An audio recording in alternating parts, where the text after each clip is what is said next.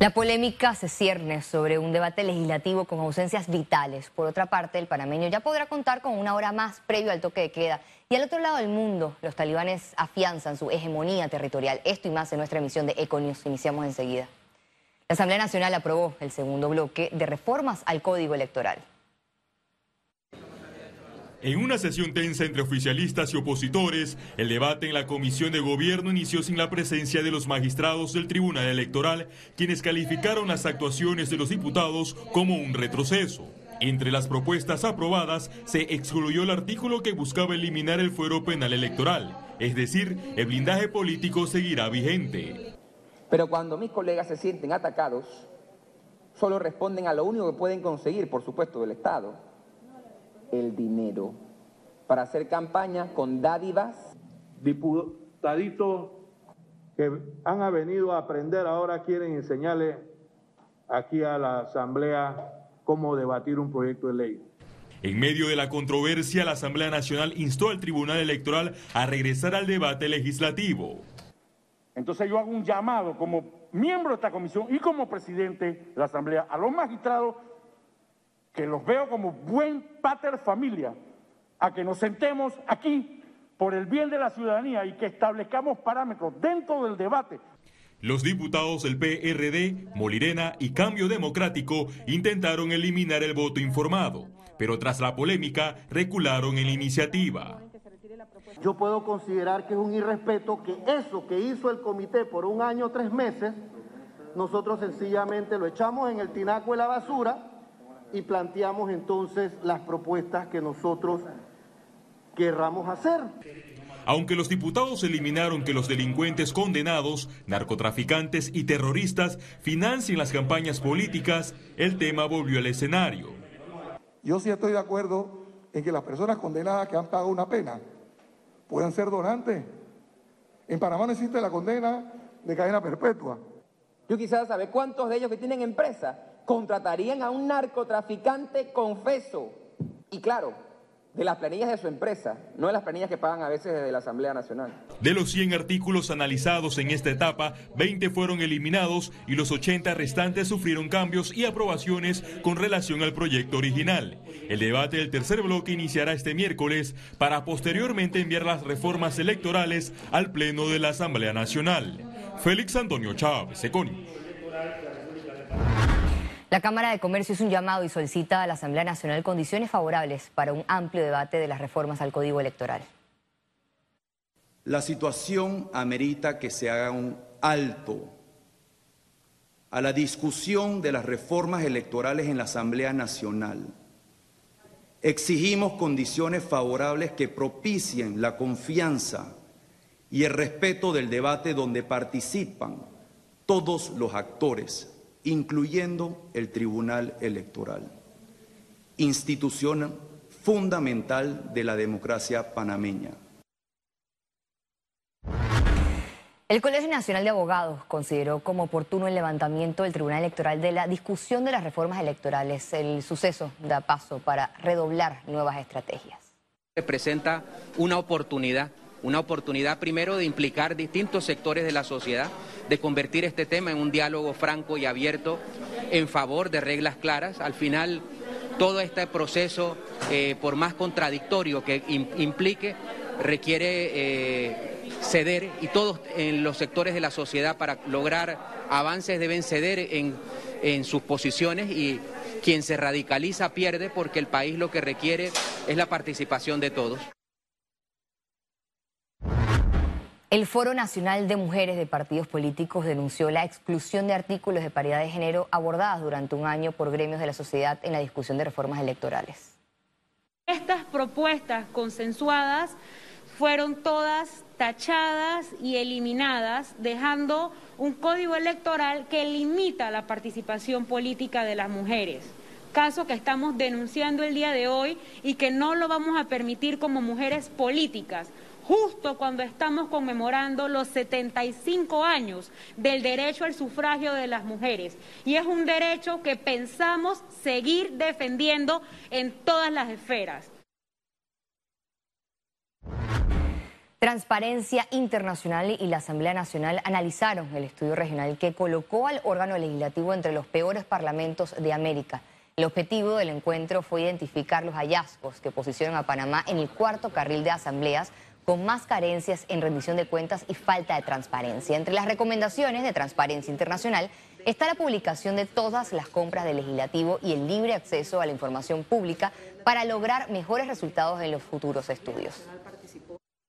Porque estamos muy atrasados en relación a la región y a otros parlamentos en cuanto a esas estructuras de rendición de cuentas formales. Es un proceso complejo porque requiere adecuación de normas, además de la voluntad política para ejercerlas, pero básicamente requiere que la Asamblea genere las estructuras de transparencia que son necesarias para poder cumplir, por darte un ejemplo, con la Ley de Contrataciones Públicas. Tras año y medio de pandemia, el ministro de Salud anunció el levantamiento total del toque de queda en ciertos distritos del país y la reducción de la medida en todo el territorio nacional.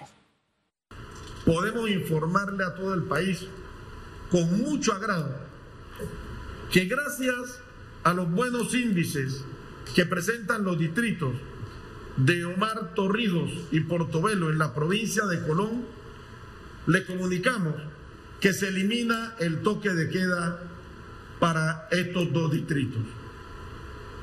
Para el distrito de Los Pozos de la provincia de Herrera también se eliminará totalmente el toque de queda, al igual que para los distritos de Montijo, Las Palmas, Mariato, Río de Jesús y Santa Fe en Veraguas.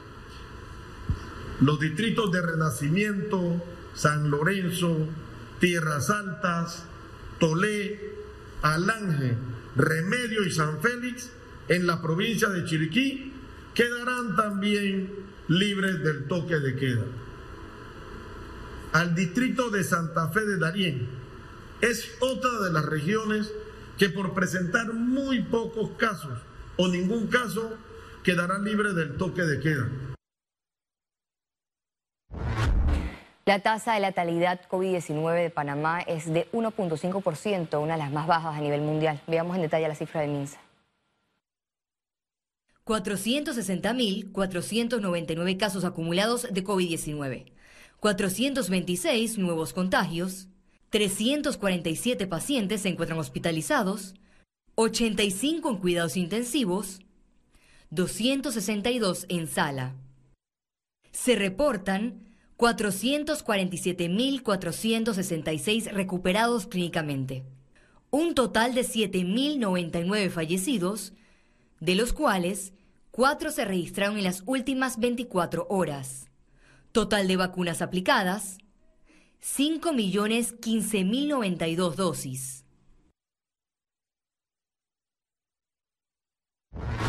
Continuamos en materia de salud. Autoridades de salud anunciaron que en pocos días Panamá podría aplicar la tercera dosis contra el COVID-19 a pacientes crónicos.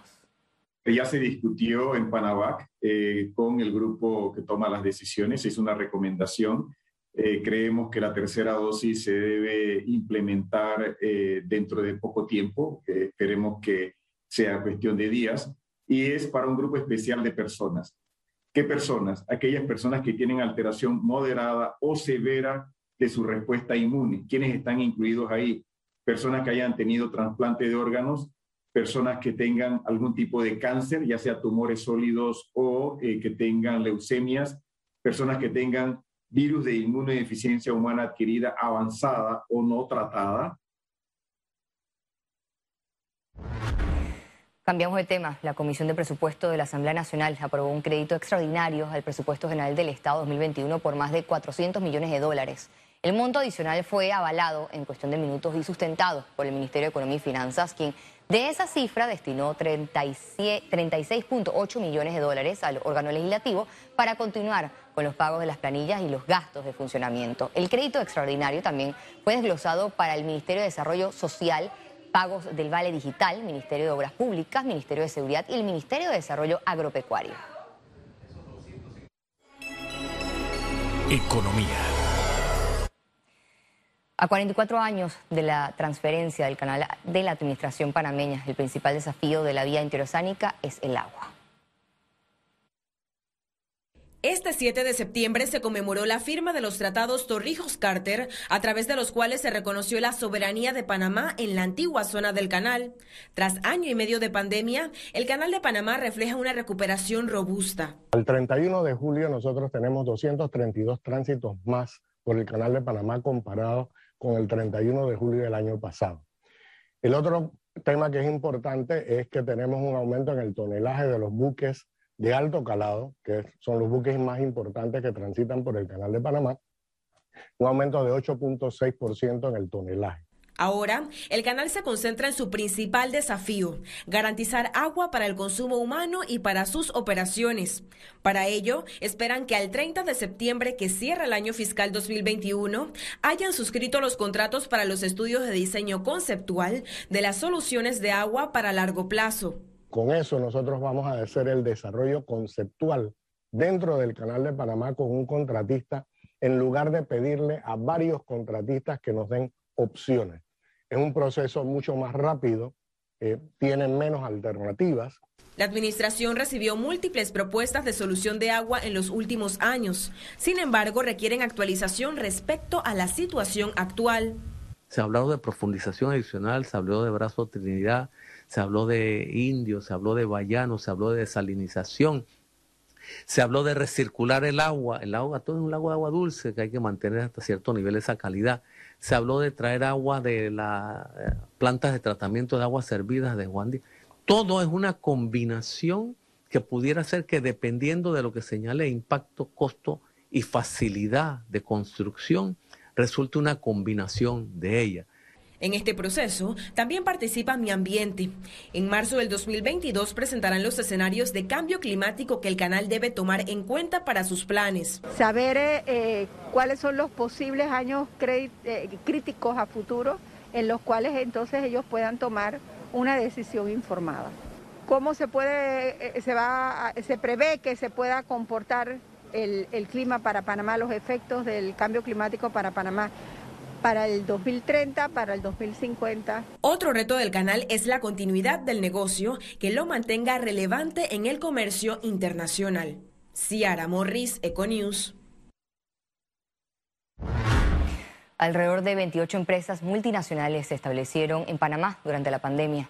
El Ejecutivo informó que en estas sedes ingresaron al país entre el 2020 y el 2021 con el fin de activar la economía. Las multinacionales generan en principio 40 empleos cada una, pero esta cifra aumenta con los años. Uno de los principales establecimientos recientes en el Istmo fue el de Mastercard.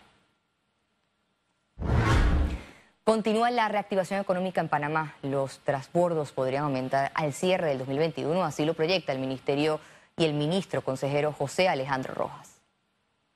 El año pasado los transbordos en Panamá crecieron un 8%. Este año 2021, el número que proyectamos es alrededor de un 9-10%. Eso significa, ¿verdad?, que precisamente por todos estos procesos que se han estado simplificando, estandarizando, digitalizando, y en algunos casos se ha creado interoperabilidad, vamos a haber crecido en pandemia un 18%. Vamos a estar cerca de los 8,5 millones de teus.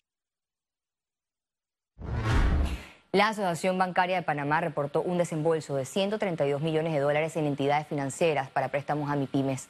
Las empresas deben cumplir parámetros para recibir estos fondos. Tiene que calificar, tiene que tener activos, tiene que tener garantías, tiene que tener un plan de negocio que justifique el préstamo, y son en condiciones comerciales normales, competitivas, al igual que el resto de los préstamos en la banca. La Cervecería Nacional, en conjunto con la empresa AES Panamá, anunciaron la fabricación de un producto bajo el uso de 100% energía renovable. El presidente de la República, Laurentino Cortizo, aplaudió la iniciativa. Felicitamos a los inversionistas de Cervecería Nacional, que en conjunto con AES dan hoy un ejemplo de cómo se puede alinear la actividad industrial con la eficiencia energética, el cuidado del ambiente y la generación de empleos. Una vez más, invito al sector productivo a trabajar unidos, enfocados en el mismo objetivo, dar impulso a la recuperación económica. Esta importante alianza con AES Panamá consiste en la instalación de 31.590 módulos bifaciales que cubren el 100% de nuestra operación en la planta de producción y reforzan nuestros objetivos establecidos en la plataforma Sostenibilidad CEMAS. Con esta inversión, que asciende a los $10 millones, estamos avanzando significativamente en el objetivo de nuestro R de acción para el clima. Quédese con nosotros, ya volvemos.